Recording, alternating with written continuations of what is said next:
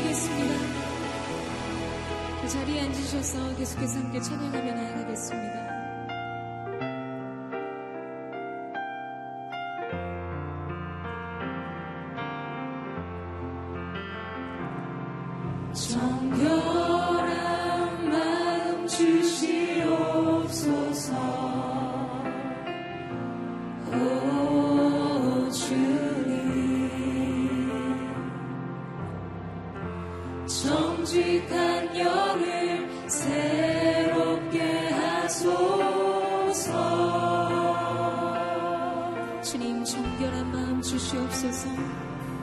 정결한 마음 주시옵소서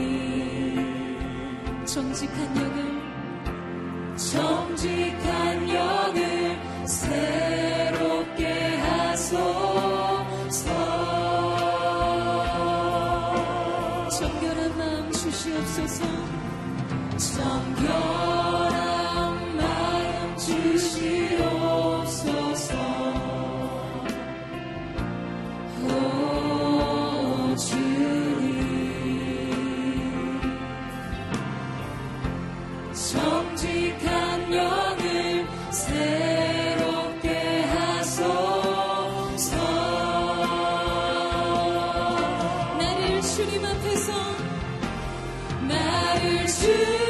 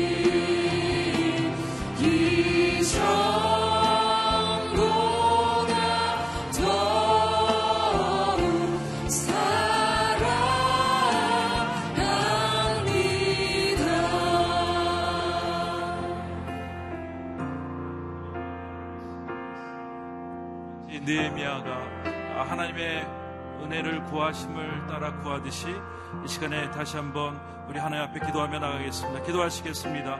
하나님 아버지 이 시간에 이 나라를 축복하여 주시옵소서 이 땅을 축복하여 주시옵소서 하나님의 거룩함이 임하는 땅이 될 수 있도록 도와주시옵소서 이 나라의 어지러움과 이 나라의 모든 난해한 부분들이 하나님의 능력으로 말미암아 다시 한번 주님 앞에 나아갈 수 있도록 도와주시기를 원하오니 주여 인도하여 주시고 역사하여 주시어서 하나님의 거룩함이 다시 한번 나타날 수 있는 이 나라 될 수 있도록 주여 도와 주시옵소서. 잘못된 길에서 하나님 돌이킬 수 있도록 도와 주시옵소서. 죄악의 길에서 돌이킬 수 있도록 도와 주시옵소서. 하나님의 거룩함으로 나갈 수 있도록 도와주시고 하나님의 은혜 가운데 구할 수 있도록 저희 백성들의 마음을 붙들어 주시기를 원하오니 주여 인도하여 주시옵소서. 아버지 하나님 저희들이 무릎 꿇고 기도합니다. 돌이키며 회개하며 기도합니다 하나님 이 나라를 살려 주시옵소서. 이 나라를 붙들어 주시옵소서. 하나님의 거룩함이 나타날 수 있도록 도와 주시옵소서. 오늘 시간에 다시 한번 기도할 때 오늘 말씀을 통해서 우리 마음이 하나님 옥토밭이 되게 하여 주시고 또 말씀을 전하신 우리 담임 목사님에게 성령 충만케 하여 주시어서 기름 부으심 있게 하여 주시고 더욱더 그의 귀하신 말씀을 통해서 우리 모든 마음이 돌이키며 하나님 바라볼 수 있도록 도와주시옵소서 같이 한번 기도하겠습니다. 하나님 아버지 감사합니다. 아버지 이 시간에 말씀을 허락하여 주시며 감사합니다. 이 자리가 복된 자리가 되게 하여 주심을 감사합니다. 하나님 역사하여 주시어서 이 자리를 통하여 놀라운 하나님의 역사가 나타날 수 있도록 주여 도와주시옵소서 말씀이 선포될 때 모든 어둠의 세력들이 물러가게 하여 주시옵소서 말씀이 선포될 때 모든 병들이 치유될 수 있도록 도와주시옵소서. 말씀이 선포될 때 모든 우울한 마음들이 다 회복될 수 있도록 도와주시어서 저들이 빛 가운데 거하는 삶 될 수 있도록 주여 인도하여 주시고 주님 역사하여 주시옵소서. 이 땅을 다시 한번 고쳐주시고 저들의 가정을 고쳐주시옵소서. 하나님 아버지 감사합니다. 저들이 이 자리에 복된 자리에 있게 하여 주시고 저들이 기도할 때마다 하늘 문을 열어 주셔서 이 땅을 고쳐주시겠다고 말씀하시니 감사를 드립니다.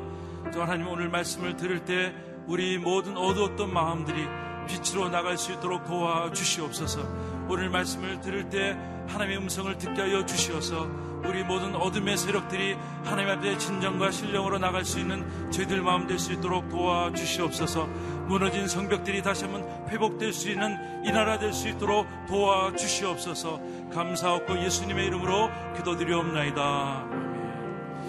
오늘 그렇게 신뢰 하나님께 박수로 영광 올려드려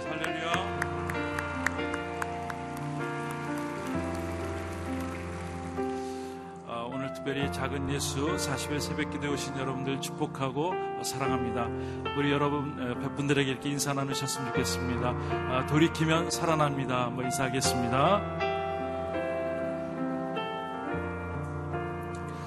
아, 오늘 하나님의 말씀 요에서 2장 11절에서 14절입니다.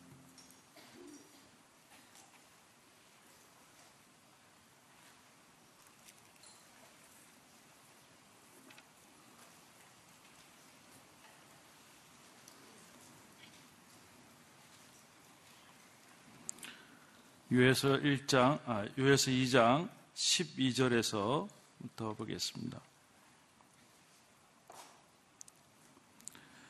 여호의 말씀이다. 이제라도 너희가 금식하고 슬퍼하며 통곡하면서 너희의 온 마음을 다해 내게 돌아오라. 너희 옷이 아닌 너희의 마음을 찢고 너희 하나님 여호와께 돌아오라. 그분은 은혜롭고 긍휼이 많으시며 화를 내는 데는 더디하시고 사랑은 풍부하신 분이시며 마음을 돌이켜 재앙을 내리죠 하시는 분이시다. 함께 읽겠습니다. 그분께서 마음을 돌이켜 불쌍히 여기시고 복을 주셔서 너희가 하나님 여호와께 바칠 곡식 제물과 전 제물을 바칠 수 있게 하실는지 누가 알겠느냐. 아, 오늘 특별히 대청 과이어 어, 하나님의 드시는 어, 찬양이 있은 이후에 어, 마음을 찢고 돌아오라는 하나님의 말씀으로 또 이지연 목사님께서 말씀 전해 주시겠습니다.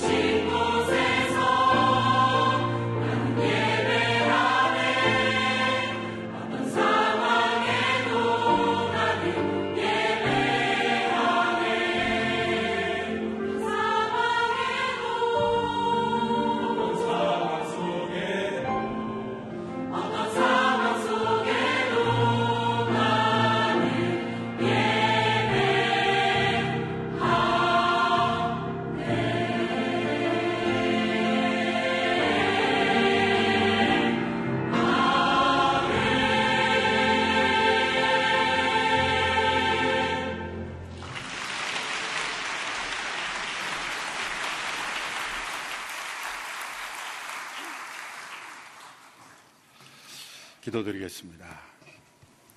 이 새벽에도 하나님께 예배드리며 하나님의 이름을 부르며 의지하며 우리의 마음을 돌이켜 아버지 앞에 나아가는 심령 심령마다 약속하신 주의 말씀 따라 회복시켜 주시고 치유하여 주시고 회개의 영으로 하나님의 은혜를 경험케 하여 주시옵소서.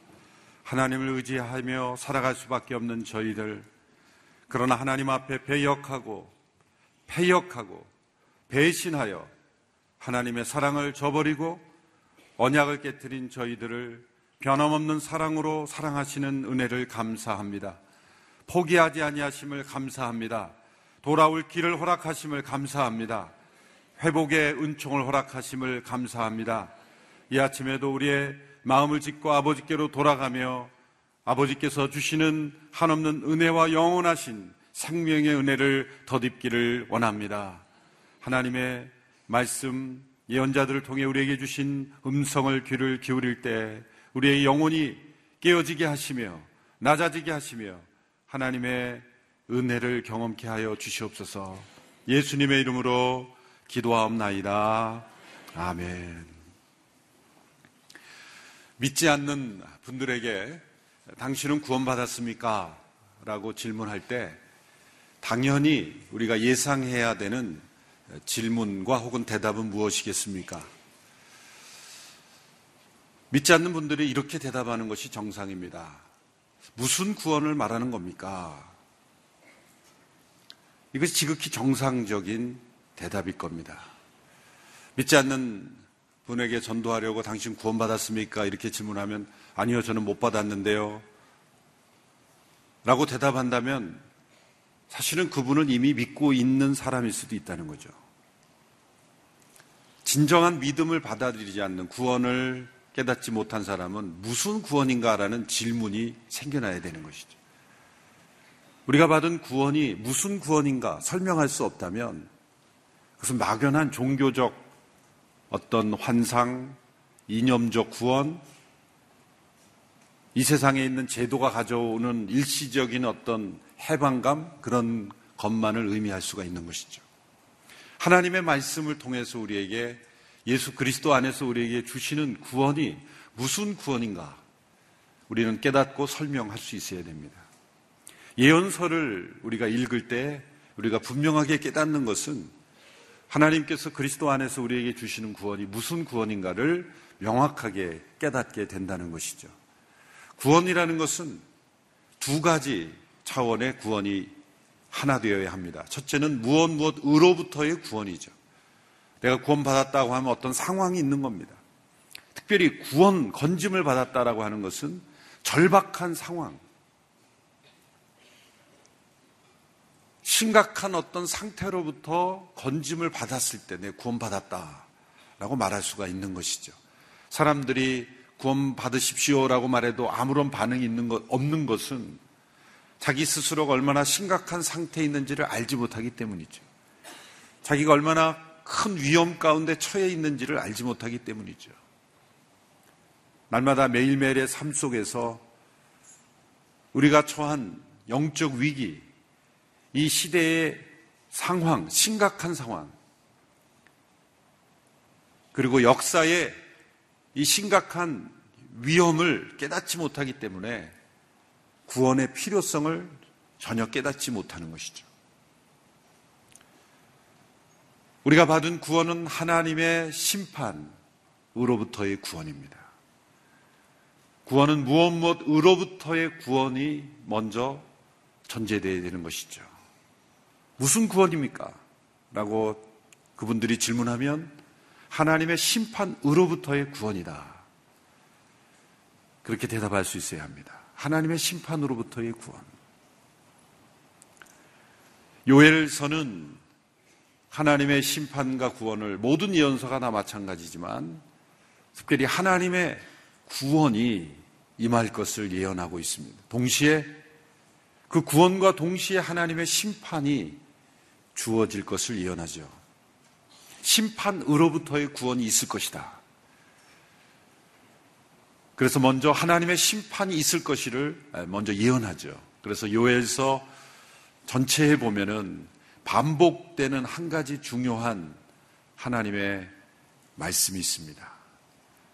그것은 여호와의 날이 올 것이다. 심판의 날을 여호와의 날이 올 것이라고 예언하셨습니다. 몇 구절을 함께 읽어볼 텐데요. 요엘서 1장 15절부터 몇 구절을 함께 읽어보겠습니다.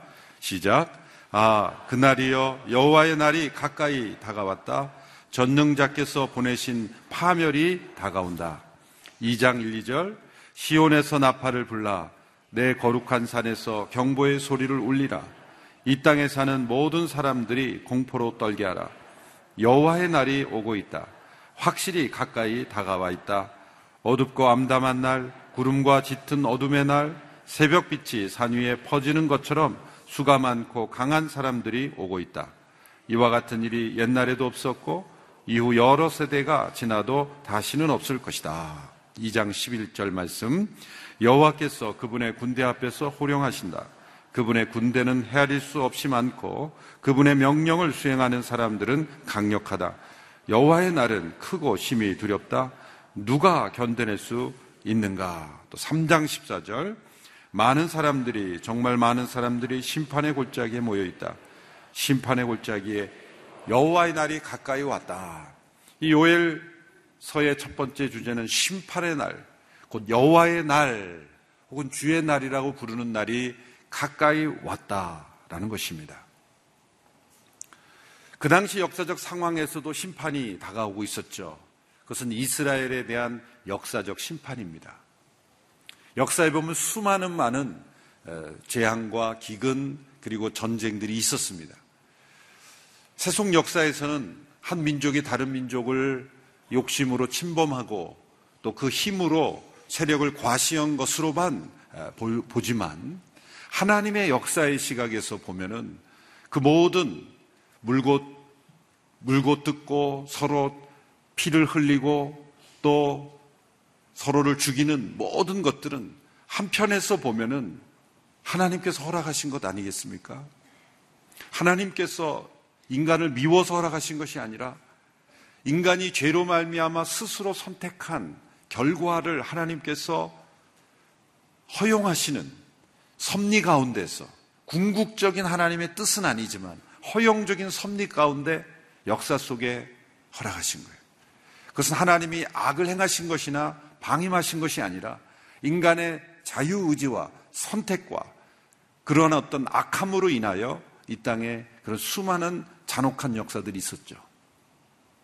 많은 사람들이 하나님이 선하시면 어떤 이런 일들이 있을 수 있느냐라고 대답하죠.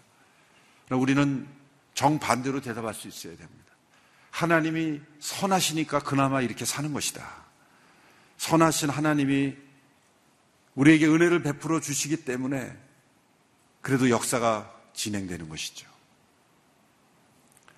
이스라엘 백성들이 아시리아에 의해서 또 남왕국이 바벨론에 의해서 침공을 당해서 멸망하는 것, 그것은 그 민족에 대한 하나님의 심판이라는 것이죠.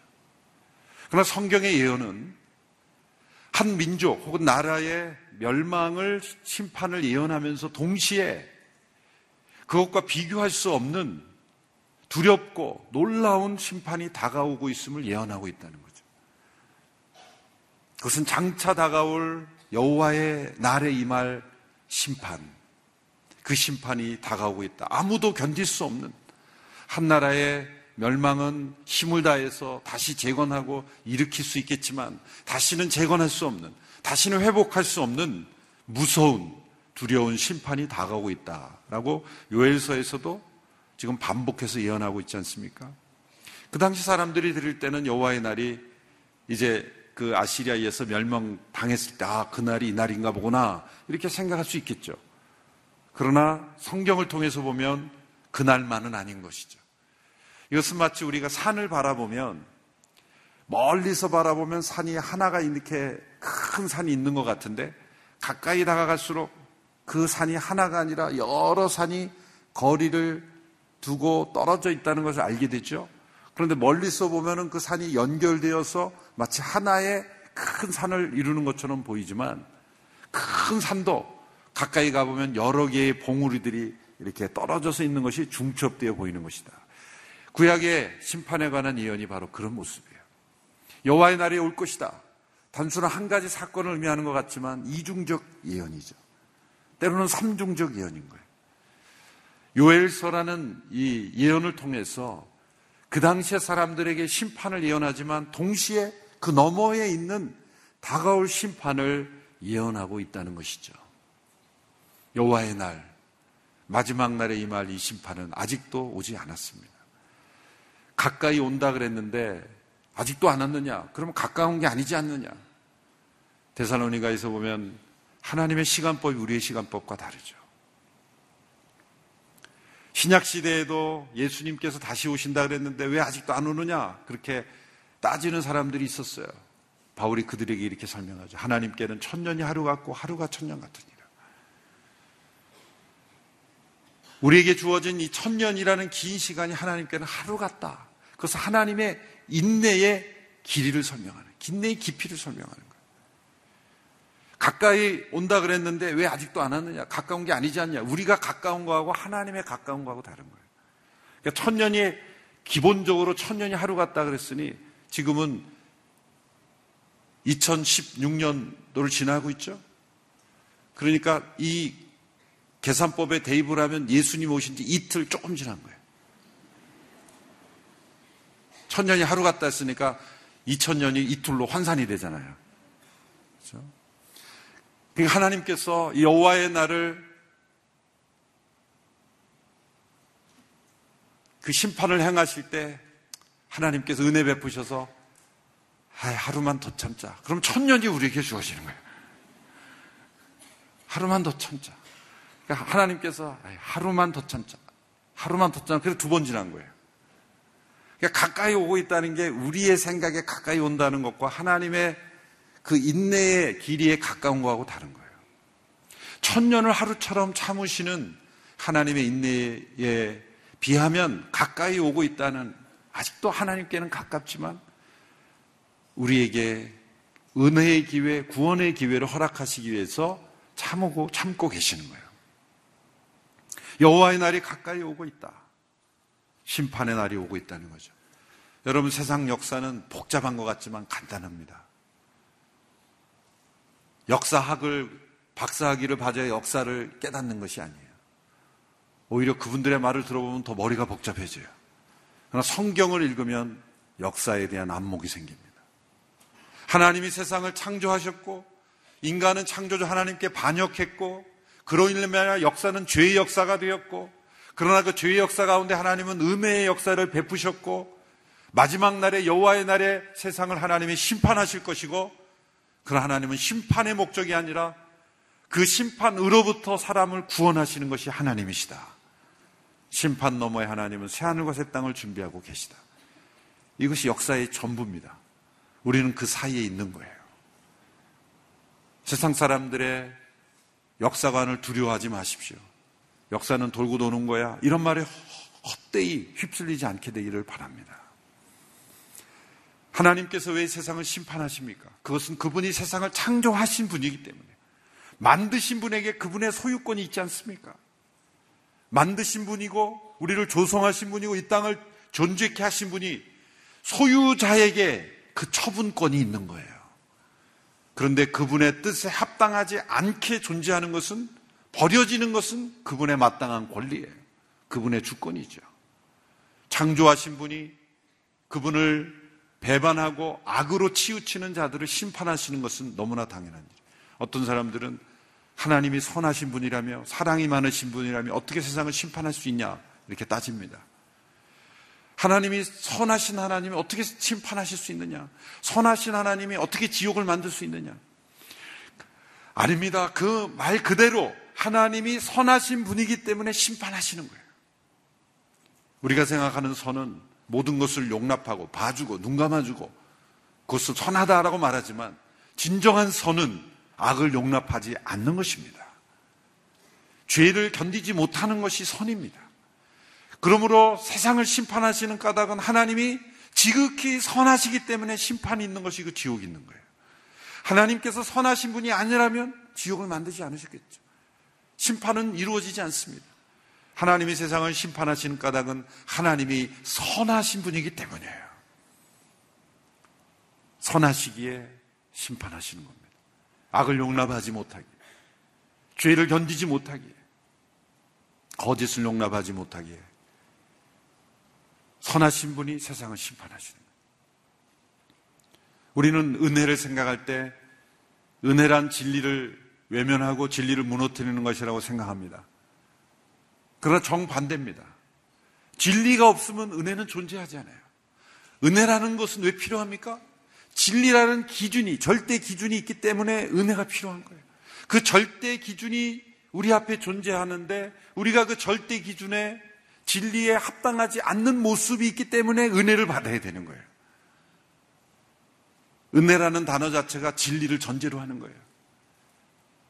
그러므로 은혜는 진리를 드러내고 진리가 진리되게 하는 거죠.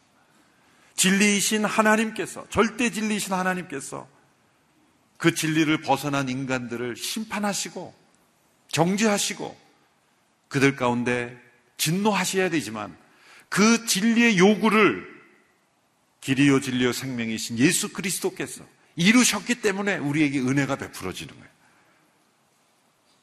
은혜란 진리가 있기 때문에 은혜가 있는 것처럼 하나님께서 우리를 심판하시는 까닭은 하나님이 선하시기 때문인 것입니다.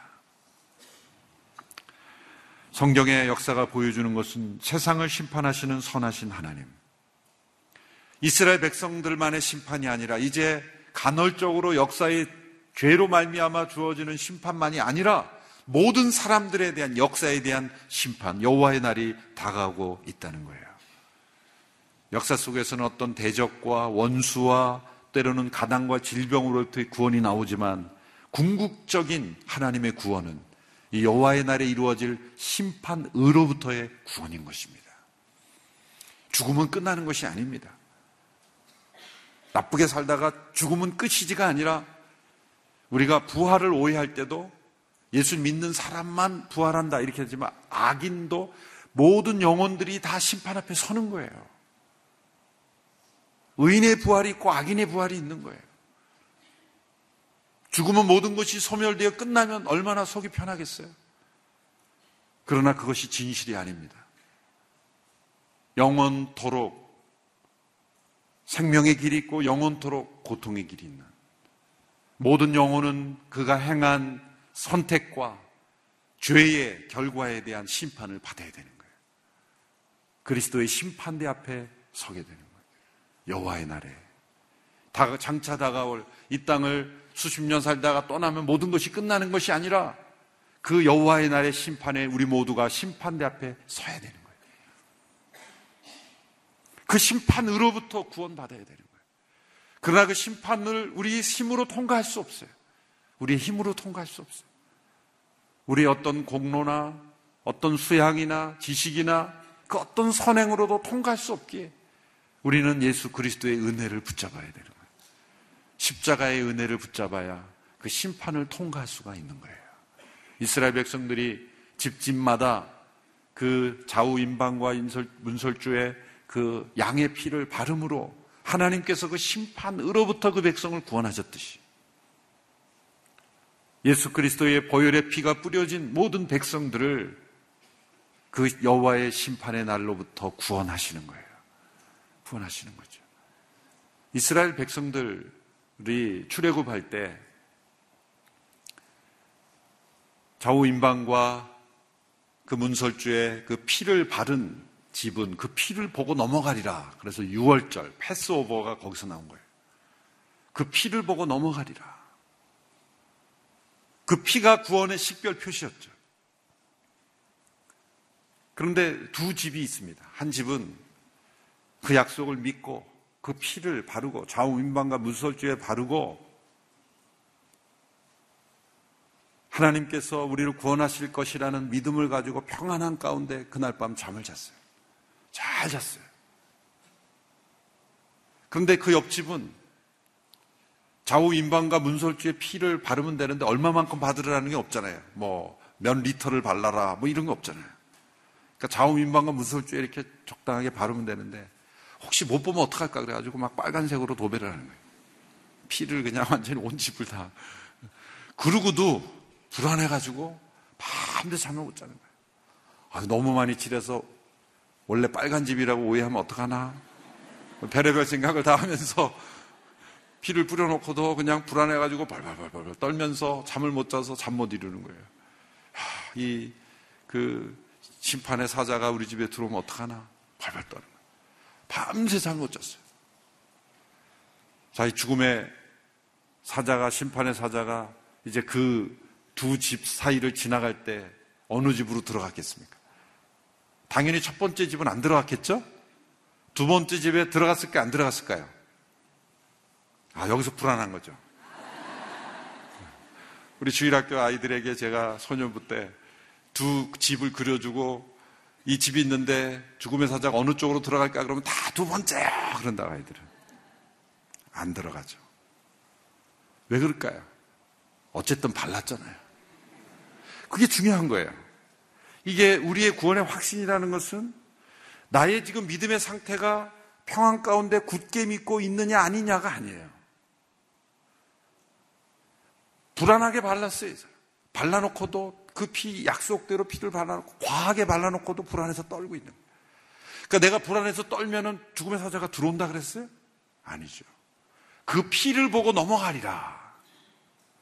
그러므로 그 예수 그리스도의 십자가의 보혈을 의지하는 자는 그 심판으로부터 구원받는다는 것은 하나님의 약속이지 나의 결심이 아니에요. 구원의 확신을 체험하지 못하는 사람들은 다 자기의 감정과 자기의 믿음의 상태를 보고 불안에 떠는 거예요. 피를 약속대로 발라놓고도 잠 못 자는 거는 자기만 손해일 뿐이에요. 그 약속을 확실히 믿고 평안 가운데 사는 사람과 약속을 의지하지 못하고 불안에 떠는 사람. 그러므로 내가 불안에 떤다 그래서 하나님께서 심판으로부터 나를 구원하지 않는다고 한다면 그건 하나님의 약속에 문제가 있는 것이죠. 하나님은 한 사람이라도 더 심판하기를 원하실까요? 한 사람이라도 더 구원하기를 원하실까요? 그렇죠. 그런 의미에서 하나님은 선하신 하나님이에요. 저는 지옥을 maximize 하는 것은 원치 않아요. 어떤 사람들은 신앙생활 하는 가운데도 어떻게 하면 지옥으로 많이 보낼까 연구하는 그런 지도자들이 있어요. 분류를. 선하신 하나님이라고 하실 때는 세상을 분명히 단연한 기준에 따라서 심판하시지만 심판으로부터의 한 사람도 더 구원하시기를 원하시는 거예요.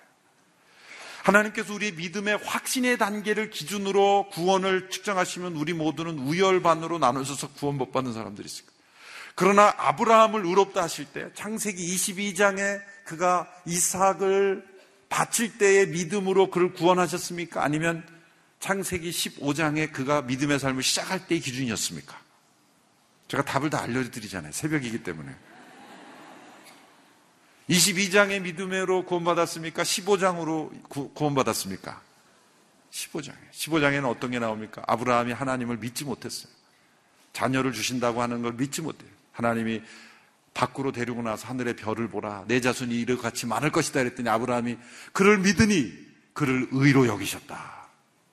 믿음으로 의롭게 된다는 첫 번째 창세기 15장 2절에서 9절이 나와요.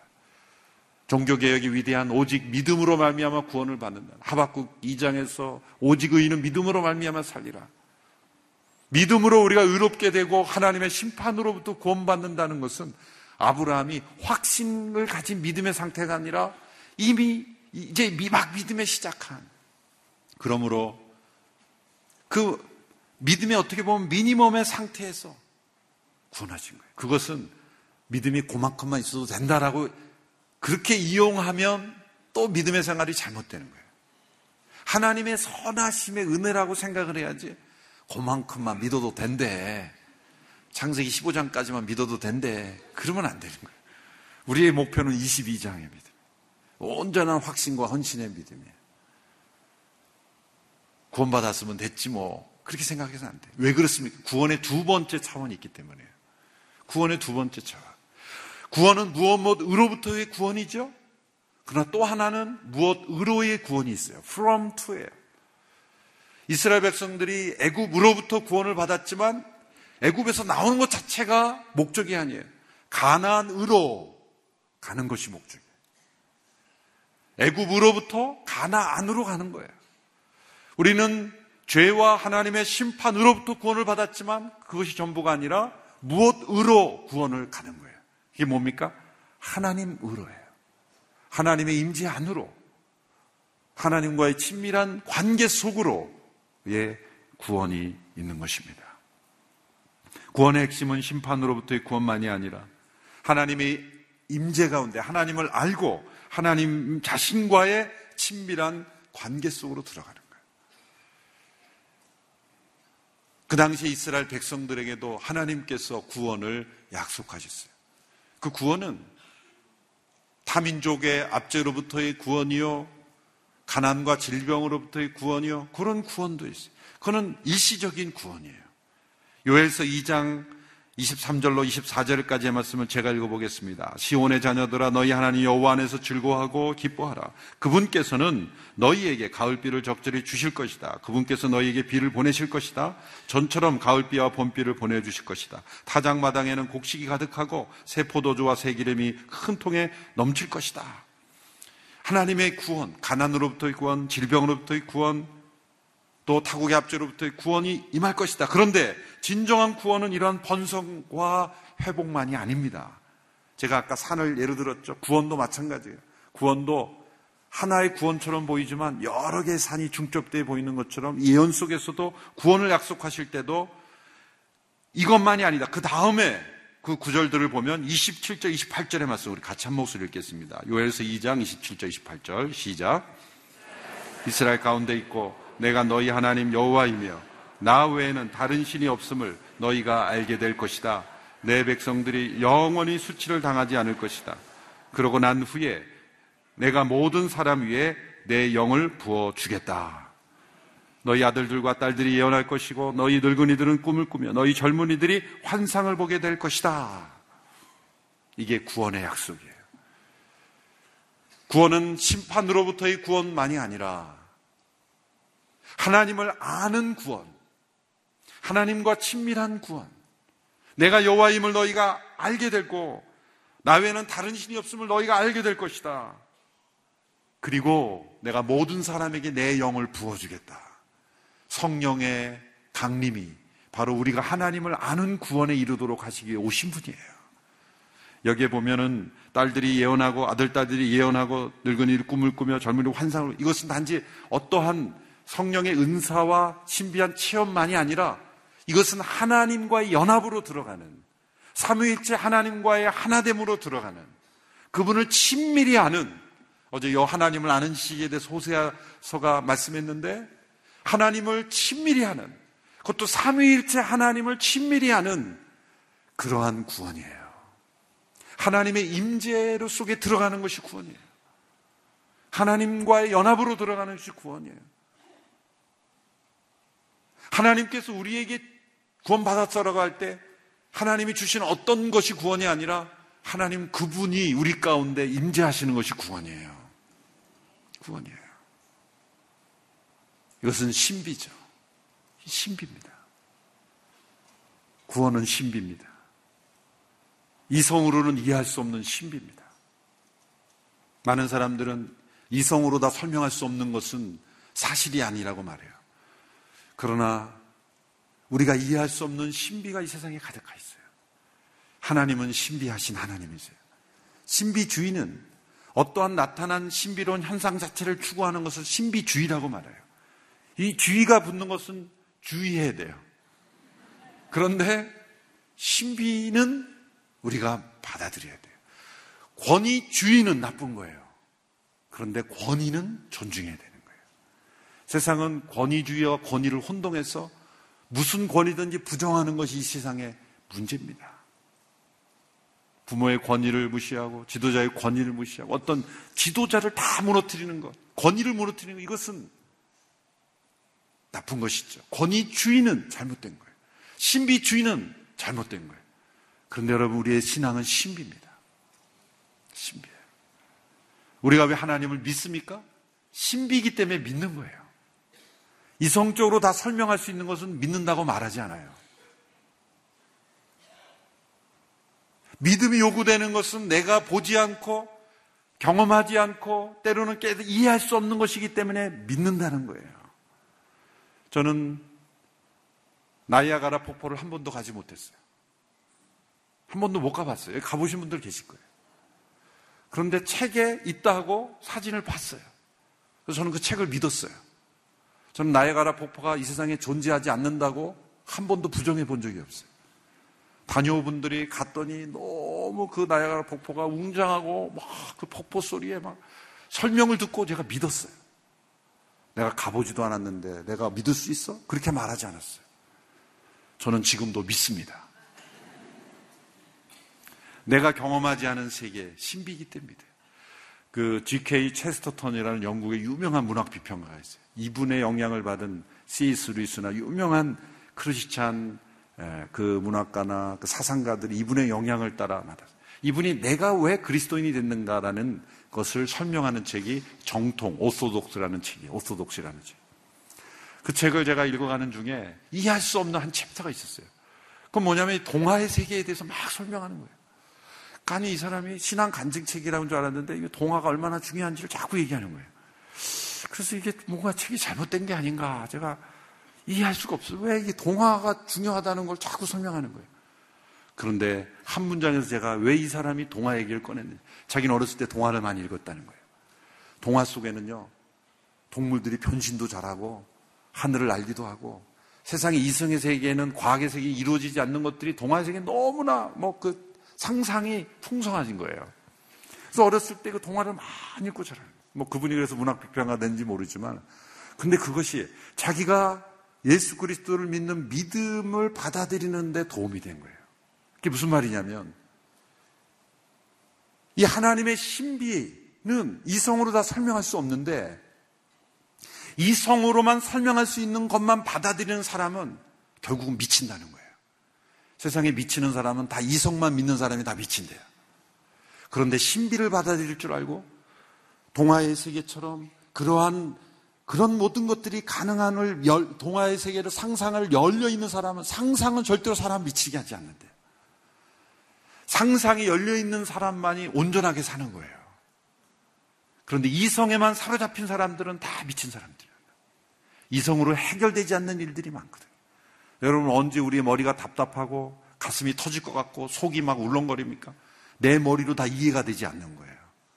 그런데 그것을 신비의 세계에 맡기고 하나님의 신비의 신 섭리가 우리 가운데 있다는 것을 상상으로 맡겨버리면 놀랍게도 우리의 심령이 치유가 되는 거죠. 그것이 존재하지 않는 것, 것을 동화처럼 우리 성경의 모든 것이 동화라는 게 아니라 이 신비와 상상의 마음을 열어야 된다는 거예요. 이성을 뛰어넘는 신비의 세계를 의탁하고 살아야 된다. 그러면 여러분, 신비하신 하나님께서 우리의 삶을 신비롭게 인도하실 줄로 믿습니다. 놀라운 것은 우리가 하나님의 음성을 듣는다는 거예요. 사람이 말하는 것보다 더 생생하게 듣는다. 우리가 하나님께 기도할 수 있는 거 신비 아닙니까? 주님 보좌 앞에 계신 그 하나님 보좌 우편에 계신 주님의 임재하심이 깨달아 되는 것이 신비 속에서 하나님을 만나는 거예요. 때로는 실제의 상상으로서 주님을 만나는 거예요. 주님이 내 곁에 계시는 거예요. 그러나 거짓된 상상이 아니라 실제의 상상. 상상에도 두 가지가 있어요. 거짓을 내가 만들어내는 것이 있고 실제로 그 상상 속에 임재하는 게 있어요. 주님의 임재하심은 신비하신 임재로서 우리의 실제 상상 속에 임재하시는 분이에요. 눈을 감고 주님의 임재를 간구하면 주님이 우리 가운데 임재하시는 거예요. 신비로운 상상의 세계. 동화가 우리에게 가져다 주지 못하는 너무나 엄청난 실제의 삶을 우리에게 허락하시는 거예요. 우리가 받은 구원이란 하나님께서 자신의 백성을 그분 자신의 임재로 우리를 회복시켜 주니 이 일을 위해서 성령님께서 오시는 거예요. 보라, 내 영을 너희에게 부어 주겠다. 이것이 오순절 이루어진 사건 아니겠습니까? 그러면 이 모든 것을 어떻게 체험할까요? 하나님의 심판으로부터의 구원, 그리고 하나님의 임재 안으로 들어가는 이 구원을 체험하기 위한 우리에게 요구되는 것이 바로 오늘 본문 말씀이에요. 아쉽게도 그러나 이제 설교를 맺어야 될 시간이에요. 12절에서 13절의 말씀을 보시면 여호와의 말씀이다. 이제라도 너희가 금식하고 슬퍼하며 통곡하며 너희 온 마음을 다해 내게로 돌아오라. 너희의 옷이 아닌 마음을 짓고 너희 하나님 여호와께로 돌아오라. 그분은 은혜로우시고 긍휼이 많으시며 화를 내는 데는 더디시고 사랑이 풍부하시며 마음을 돌이켜 지향을 거두시는 분이시다. 마음을 찢으라는 말씀은 이 한 구절입니다. 성경에 옷을 찢지 말고 마음을 찢으라 이 말씀에 나와요. 회개. 그것은 하나님께로 돌이키는 것입니다. 우리가 집착했던 모든 것을 내려놓고 아버지 앞에 나아가는 거예요. 놀라운 것은 우리가 회개할 수 있는 것은 우리의 회개를 기다리시고 바지해 주시는 하나님의 성품 때문에 우리가 회개할 수 있는 거예요. 집을 나간 아들이 다시 아무리 돌이켜 정신 차리고 돌아오면 뭐합니까? 집이 문이 닫혀 있으면 돌아오는 것이 아무 의미가 없어요. 그 아들이 돌아왔을 때 그의 회개가 역사할 수 있던 것은 아버지가 문을 열어놓고 기다리고 있었고 포옹해주고 축복했기 때문에 그 아버지의 성품 때문에 아들의 돌아옴이 의미가 있는 거예요. 우리가 마음을 짓고 돌아간들 아버지께서 심판자이신 그분이 용납하지 않으면 아무 의미가 없는 거예요. 그러나 우리 아버지 하나님께서 뜻을 돌이켜 은혜를 긍휼을 베푸시기를 기뻐하시는 분이기 때문에 우리는 마음을 짓고 돌아갈 수 있는 것입니다. 이렇게 하나님께로 돌아갈 때 우리에게 구원이 임합니다. 요엘서 2장 32절의 말씀을 읽고 마치겠습니다. 우리 같이 함께 읽겠습니다. 시작. 그러나 여호와의 이름을 부르는 자는 누구나 구원을 받을 것이다. 나 여호와가 말한 대로 시온 산과 예루살렘에는 살아남은 사람이 있고 내 부름을 받을 이들도 있을 것이다. 누구든지 여호와의 이름을 부르는 자는 구원을 받을 것이다. 로마서 10장에서 사도 바울이 마음으로 주를 믿고 이에 의리고 입으로 신하여 구원에 이른다. 누구든지 주의 이름을 부른 자는 구원을 받으리라. 바로 이 말씀을 인용한 거예요. 여기서 부른다는 것은 의지한다는 거예요. 그의 은혜를 받아들이고 돌이킬 때 십자가의 은총 가운데 우리에게 구원을 주시는 겁니다. 하나님의 심판으로부터 구원받는 우리들 그리고 하나님의 임재 가운데 들어가 그분과 연합되는 이 신비로운 구원 그것이 우리에게 허락되었습니다. 주의 이름을 부르는 우리 모두가 되기를 바랍니다. 그분의 이름을 의지하고 십자가를 의지하고 나아가는 우리 모두가 되기를 축원합니다. 이 아침에 우리의 마음을 찢는 회개의 시간이 되기를 원합니다. 심판받아 마땅한 저희들이지만 우리를 건져 주심을 감사합니다. 그러나 구원의 받은 자의 합당한 모습이 우리에게 없다면 마음을 찢고 하나님 앞에 돌아가는 전심으로 아버지 앞에 돌아가는 그래서 이 구원의 은혜를 충만하게 누리는 저와 여러분 되기를 축원합니다. 기도하겠습니다. 이 시간 함께 기도할 때 이 놀라운 구원의 은혜를 주셨습니다. 하나님의 심판으로부터 구원받고 하나님께서 우리 가운데 임재하시는 구원을 허락하여 주셨습니다. 성령님 내 안에 오셔서 그 구원을 누리게 하셨습니다. 그러나 구원 누리지 못하는 저의 안에 있는 모습을 주님 회개하며 마음을 찢고 주님 앞에 돌아갑니다. 주님 성령님 내 안에 충만하게 역사하여 주시옵소서. 진정한 통해와 자복을 허락하여 주시옵소서. 그 하나님을 더욱 깊이 알아가기를 원합니다. 그 하나님 안에 더욱 거하기를 원합니다. 하나님과의 친밀한 사귐 속으로 들어가기를 원합니다. 주님, 내 안에 임재하여 주시옵소서. 같이 함께 기도하며 나아가겠습니다. 살아계신 하나님 아버지, 아버지의 임재 앞에 나아갑니다. 성령님 우리 가운데 보내주셔서 우리를 새롭게 하시고 날마다 하나님을 알게 하시며 우리에게 허락하신 그 구원의 놀라운 축복을 누리게 하십니다. 그러나 죄 가운데 있는 저희들, 하나님의 그 크신 사랑을 깨닫지 못하는 저희들, 자신을 의지하며 살아가는 저희들입니다. 주님 용서하여 주시옵소서. 죄 가운데 머물기를 더 좋아했고 기뻐했고 즐거워했습니다. 하나님 안에 머물기보다 세상 안에 머물기를 좋아했습니다. 하나님의 뜻을 행하는 것을 기뻐하지 않았습니다. 주님, 용서하여 주시옵소서. 옷을 찢지 말고 마음을 찢고 돌아오라는 하신 주님의 말씀 앞에 귀를 기울이며 우리의 마음을 찢고 주님 앞에 돌이켜 나아갑니다. 주님 우리를 불쌍히 여겨 주시고 은혜로우시고 긍휼이 많으시고 노하기를 더디하시며 재앙을 거두시기를 기뻐하시는 아버지 하나님 우리의 마음을 찢고 아버지 앞에 돌아갑니다. 주님 우리 가운데 임재하여 주시옵시고 우리가 이 땅을 살아가며 당하는 여러 가지 곤란한 상황들, 얽매인 상황들, 포로된 상황들, 절망적인 상황들 가운데서도 구원을 허락하시며 무엇보다 아버지를 알게 하시며 아버지의 백성으로 살게 하시며 하나님의 은총 가운데 삼일째 하나님과 연합을 누리는 저희들이 되게 하여 주시고 하나님의 신비로운 은혜를 누리게 하여 주시옵소서. 아버지의 구원을 경험하며 살기를 원합니다. 아버지의 신비로운 친밀함을 경험하기를 원합니다. 삼일째 하나님과 연합 속에 들어가기를 원합니다. 주님 가운데 거하기를 원합니다. 주님이 내 안에 내가 주님 안에 거하는 삶을 살기를 원합니다. 주님 역사하여 주시옵소서. 이 시간 다 같이 함께 일어나 기도할 때 주님이 나라 민족의 위기로부터 구원하여 주시옵소서. 회복이 일어나게 하여 주시옵소서. 모든 절망적인 상황이 우리 가운데 있을지라도 우리가 회개하며 주 앞에 나갈 때 이 땅을 고치신다 말씀하심을 믿습니다. 주님 이 땅을 고쳐 주옵소서. 모든 것이 질서가 회복되게 하여 주옵소서. 이 어지러운 상황을 틈타 사단, 사단마귀가 이 땅을 더욱 어지럽지 않게 하여 주시옵소서. 주님, 이 땅을 보호하여 주시옵소서. 악이 판치는 세상이 되지 않게 하여 주옵소서.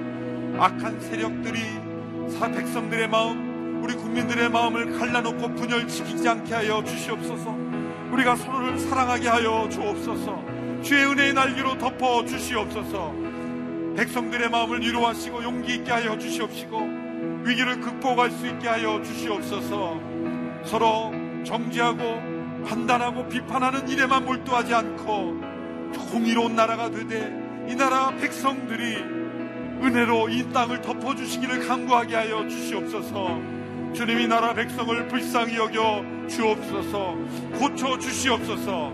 주의 이름을 부르며 함께 기도하면 하겠습니다. 주여, 주여, 주여.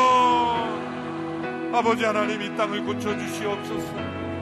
선하신 아버지 하나님 이 땅을 공의로 인도하여 주시옵소서. 이 땅을 불쌍히 여겨주시고 은혜의 날개로 덮어주시고 고쳐주시기를 원합니다. 회복시켜 주시기를 원합니다.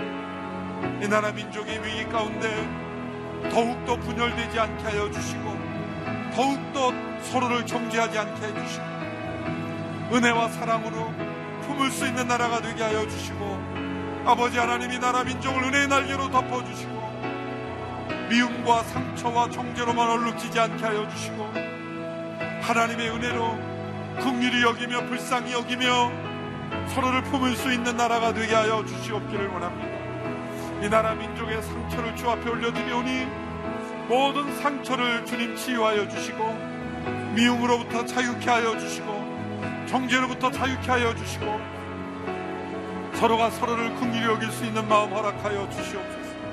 아버지 하나님 이 나라 민족 가운데 모든 아픈 상처를 고쳐주시고 아버지 하나님께 나아가오니 은혜로 덮어주시고 아버지 하나님 민족을 구원하여 주시기를 원합니다. 아버지의 구원을 허락하여 주옵소서. 아버지 민족을 고쳐주시옵소서. 회복시켜 주시옵소서. 함께하여 주시옵소서. 역사하여 주시옵소서. 나라 민족이 더욱 쇠퇴하지 않게 하여 주시고 방황하지 않게 하여 주시고 질서를 되찾게 하여 주시고 아버지로부터 주시는 은혜를 경험하게 하여 주시기를 원합니다. 주님 역사하여 주시옵소서. 계속 기도하며 나갈 때 구원이 필요한 영혼들입니다.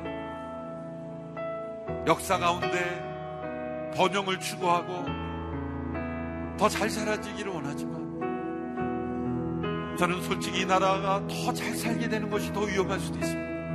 무서운 말입니다. 더 잘 살게 되고 하나님께 버림받는 것이 좋겠습니까? 그러나 우리가 더 잘 살지 못하지만 하나님 경외하며 바르게 사는 것이 우선이겠습니다. 그러나 하나님 앞에 바르게 되면 하나님께서 번영도 허락하실 줄로 믿습니다. 이 나라가 가난은 이겼지만 부유를 이기지 못해서 어지럽게 된 것입니다. 더 잘 살게 되는 것이 우리의 기도의 제목이 아니라 더 바르게 사는 것이 우리 기도의 제목이 되기를 원합니다. 경제적 부여를 더 추구하지 않고 하나님께로 돌아가는 것을 간절히 추구하는 저희들이 되기를 원합니다. 행복하기 위해 성공하는 것이 아니라 거룩해지기 위하여 성공을 하기를 원합니다. 주님, 우리의 자녀들이 세상 속에 성공하며 잘 살게 되는 것을 잘 됐다 여기는 것에 머무르지 않고 세상 속에 탁월해야 되는 것이 자신을 지키고 거룩해지기 위해서 내가 잘 돼야 된다 말할 수 있는 저희들이 되기를 원합니다. 주님, 경제적 부여가 우상이 되어버린 나라가 되지 아니하고 거룩하고 순결하고 하나님의 진리 위에 굳게 서는 나라가 되기를 원합니다. 세상의 부귀 영화를 위해서 타협하지 않는 제들이 되기를 원합니다. 부정이 틈타지 못하는 나라가 되기를 원합니다. 거룩한 나라가 되기를 원합니다. 주님 이 나라를 거룩히 세워 주시옵소서 함께 기도하며 나가겠습니다. 하나님 아버지, 이 나라 잃어버린 거룩을 회복시켜 주시고, 순결을 회복시켜 주시고, 잘 사는 것이 우상이 되어버린 나라가 되지 않게 하여 주시고, 바르게 살고 거룩하게 사는 것이 우리의 삶의 기준이 되는 나라가 되게 하여 주시옵소서. 아버지 앞에 나아갑니다.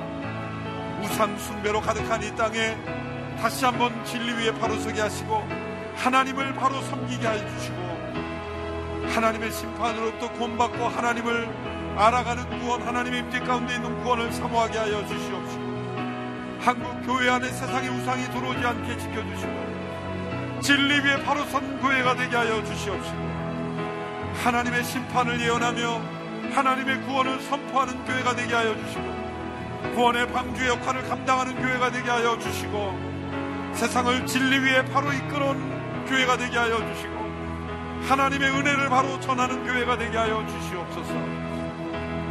은혜와 진리 되신 예수 그리스도를 온전히 증거하는 교회가 되게 하여 주시옵소서. 이 나라 민족 가운데 모든 우상을 제거하고 거룩과 순결로 나아가는 백성이 되기를 원합니다 주여 이 나라 민족을 불쌍히 여겨주시고 이 나라 민족 가운데 가득한 번영의 우상, 탐욕의 우상, 모든 우상을 내려놓고 거룩과 순결의 민족이 되기를 원합니다. 다들 민족만을 자랑하는 민족이 되지 않고 순결한 민족임을 자랑하게 하여 주시옵소서. 주님 역사해 주시기를 원합니다. 역사해 주시옵소서. 다시 한번 기도할 때 이 나라 민족 가운데 많은 이주민들이 있습니다. 우리가 단일 민족을 자랑하는 것도 우상일 수 있습니다. 단일 민족이 중요한 것이 아니라 순결한 민족이 되는 것이 중요합니다. 우리 민족끼리 잘 살기 위하여 이주민들을 착취하고 억압하는 민족이 되면 하나님의 심판을 받습니다. 주여 이 땅에 온 200만 명, 그리고 장차 늘어갈 수많은 이주민들을 진정 사랑하고 그들을 섬기며 그들에게 사랑을 베푸는 자들이 되기를 원합니다. 이주민들의 상처를 어루만져 주시고 탈북민들의 상처를 어루만져 주시고 이주민들을 우리가 나그네 뗐던 것처럼 우리를 사랑하신 하나님의 사랑으로 그들을 사랑하는 민족이 되기를 원합니다. 이 땅에 온 탈북민들과 이주민들을 위해서 함께 기도하고 이들을 품는 교회 되게 하시고 이들을 품는 그 민족이 되게 하여 주시옵소서 함께 기도하며 나가겠습니다. 아버지 하나님 우리도 이 세상의 나그네로 살아가며 주께서 모든 필요를 공급하시고 함께하여 주셨습니다. 이 땅에 많은 이주자들 나그네들이 있습니다. 그들을 사랑하고 품기를 원합니다. 다른 민족을 사랑하며 그들을 배척한 죄를 용서하여 주시옵시고 주여 그들을 불쌍히 여기고 마음으로 품고 사랑하며 섬기는 저희들이 되기를 원하며 그런 교회가 되기를 원하며 그런 민족이 되기를 원합니다. 이 땅에 억압받고 착취당하는 멸시받고 냉대받는 많은 탈북민들과 이주민들 주님 용서하여 주시고 그들을 따뜻하게 환영하며 맞이하며 사랑을 베풀지 못했던 저희들의 죄를 용서하여 주시옵소서 그들의 피가 부르짖고 있습니다 그들의 억울함이 부르짖고 있습니다 주님 그들을 진정 공의롭게 대하며 사랑으로 대하며 그들을 맞이하는 우리나라가 되기를 원합니다. 주님, 그들을 품는 민족이 되게 하시고 그들을 변화시키는 민족이 되게 하시고 그들을 통해 열방이 변화되는 민족이 되게 하여 주시옵소서. 이 땅에 많은 이주자들은 다 예수 믿게 하여 주옵소서. 이주자들이 다 변화되게 하시고 교회 다니게 하시고 예수 믿게 하시고 하나님의 백성이 되게 하시고 그들 가운데 선교사들이 나오게 하시고 그들 속에 하나님의 역사가 나타나게 하시고 그들을 이 땅에 이주시킨 하나님의 계획이 아름답게 이루어지게 축복하여 주시옵소서. 우리 M센터를 축복하시고 곳곳에 세워질 M센터를 사용하시고 아버지 하나님 이 땅에 많은 이주자들을 주님 변화시켜 하나님 나라의 귀한 통로가 될 수 있도록 역사하여 주시옵소서. 살아계신 아버지 하나님 이 땅을 고쳐 주옵소서. 죄악과 우상으로 가득한 이 땅에서 우리도 우상을 섬기며 타협하며 살았던 죄를 용서하여 주옵소서. 이 땅에 온 위기는 우리가 우상을 섬겼기 때문입니다. 번영이란 우상, 탐욕이란 우상, 우리 자신이라는 우상, 때로 우리의 자녀도 우상을 만들어 버리는 이 땅 가운데 주님 하나님께서 심판하시기 전에 우리에게 경고하시는 줄로 믿습니다. 주님 돌이켜 주께로 나가기를 원합니다. 우상을 버리기를 원합니다. 주여 마음을 짓고 주 앞에 돌아갑니다. 아버지께서 우리를 받아주시는 줄로 믿습니다. 다시 돌이켜 이 땅에 공유를 베풀어 주실 줄로 믿습니다. 이 땅이 더욱더 혼란해지지 않게 하여 주옵소서. 방황하지 않게 하여 주시고 속히 질서를 회복시켜 주시옵시고 주님 벗고 씻고 다시 돌이켜 정결케 하여 주옵소서. 그러나 이 땅을 은혜로 덮어주시고 정죄로만 가득한 나라 되지 않게 해주시고 조롱과 그리고 미움과 상처로만 가득한 나라 되지 않게 하여 주시고 긍휼과 자비와 은혜로 덮을 수 있게 하여 주옵소서. 주님 이 땅을 긍휼히 여겨 주시고 주님 이 땅의 미움과 상처와 반목으로만 가득한 땅이 되지 않게 하여 주옵소서. 진리신 아버지께서 우리에게 은혜를 베푸시 선하신 아버지께서 세상을 심판하시지만 구원하시듯 주님 이 땅에 긍휼과 자비를 베풀어 주옵소서. 주님 이 땅에 찾은 많은 이주자들 탈북민들 그들 마음에 있는 상처가 우리의 죄입니다. 주님 불쌍히 여겨 주시고 그들을 더욱 따뜻하게 품는 저희들이 되기를 원합니다. 그들을 통해 이루신 놀라운 일들을 이루는데 사용하여 주시옵소서.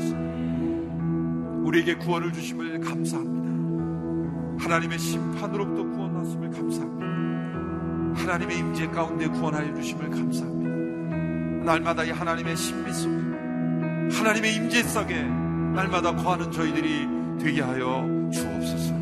날마다 주의 이름을 부르며 의지하며 구원을 경험하며 구원받은 자로 살게 하옵소서. 이제는 우리 주 예수 그리스도의 은혜와 하나님의 그 크신 사랑과 우리 안에 임재하셔서 날마다 성령 안에 꿈을 꾸며 환상을 보며 예언하며 하나님의 신비 속에 살아가게 하시는 성령의 역사하심이 우리 모든 이 새벽을 깨우며 마음을 찢고 주 앞에 돌아와 하나님의 회복과 구원을 경험하기 원하는 모든 백성마다 흩어져 복음을 전하는 모든 선교사님들마다 병상에 누워 함께 예배에 참여하는 영혼마다 외롭고 힘겹고 고난 가운데 위기 가운데 말할 수 없는 궁핍감 가운데 하나님의 구원을 기대하는 모든 심령 위에 함께 하시기를 간절히 축원하옵나이다. 아멘.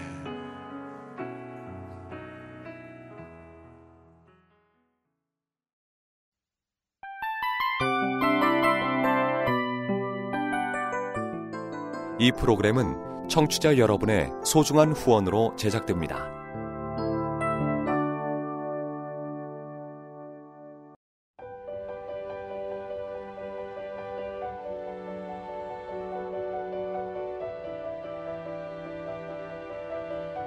세상에는 수많은 교회들이 있지만 더 깊이 있는 말씀 강해를 찾기 위해 크기로만 교회를 선정하지 않습니다.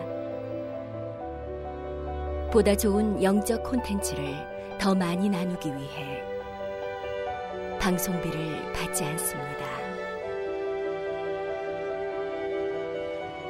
1년 365일 복음만 전하고 싶어서 우리는 광고를 하지 않습니다.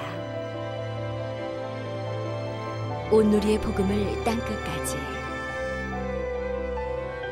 CGN TV와 함께 땅끝 성교사가 되주세요